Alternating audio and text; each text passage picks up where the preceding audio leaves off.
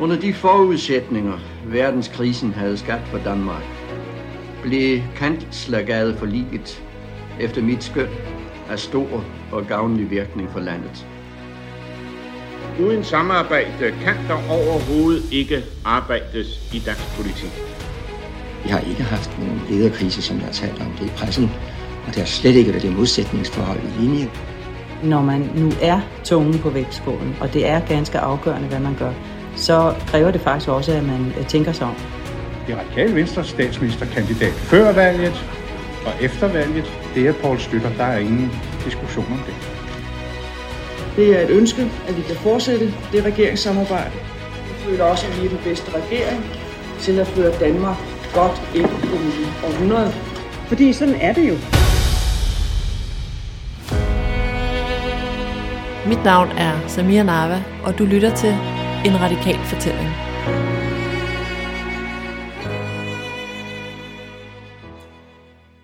I de sidste år af min folkeskoletid, der hang jeg ud med nogle venner, som yndede at kalde sig selv for kommunister. Og når jeg lyttede til deres samtaler og snakken faldt på visioner for fremtiden og for Danmark, så undrede jeg mig altid over, hvor individet og den enkeltes frihed blev af. Så jeg var omkring femten år gammel, da jeg følte, at nu var tiden inde til at træffe en beslutning om, hvilket parti jeg skulle være medlem af. Efter at have læst samtlige partiers principprogrammer, fandt jeg ud af, at jeg hører hjemme i Radikale Venstre. At jeg er socialliberal. Og jeg begyndte i Radikal Ungdom og bevægede mig sidenhen ind i moderpartiet. Og jeg har aldrig bevæget mig væk igen. Og jeg kommer heller aldrig til det. I dag er jeg toogtredive år gammel og medlem af Folketinget for netop Radikale Venstre. Og så grubler jeg en del over identitet. Hvem er vi som mennesker? Hvilke værdier er vi rundet af? Hvilke af dem har vi med os fra vores opvækst og familie? Og hvilke af dem har vi selv valgt til? At være radikal har været en stor og afgørende del af min identitet, lige siden jeg læste principprogrammet første gang. Men jeg er ikke vokset op i et hjem med politisk diskussion hen over middagsbordet, med højskolesang og Hørup-citater. Til gengæld er jeg vokset op i et hjem, hvor nutidens handlinger og resultater altid har vægtet højere end et historisk tilbageblik på fortiden.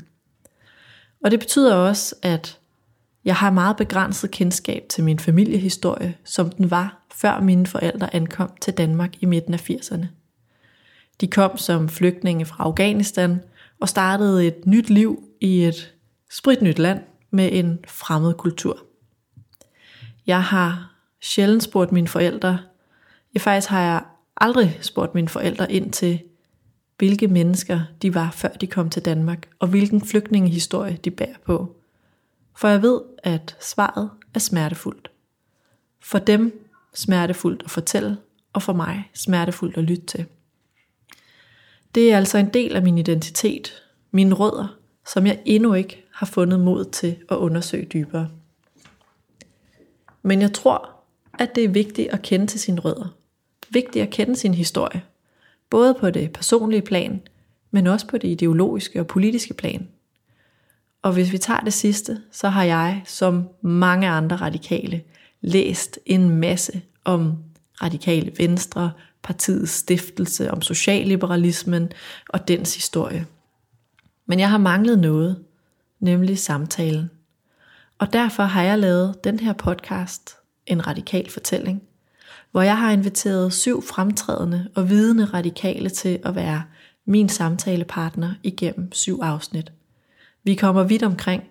Vi starter tilbage ved Viggo Hørup og tiden før partiets stiftelse, går hen over Kanslergadeforliget, E F-afstemning, jordskredsvalg, og så runder vi den her sæson af med en samtale om fodnotepolitik og fattigfirserne.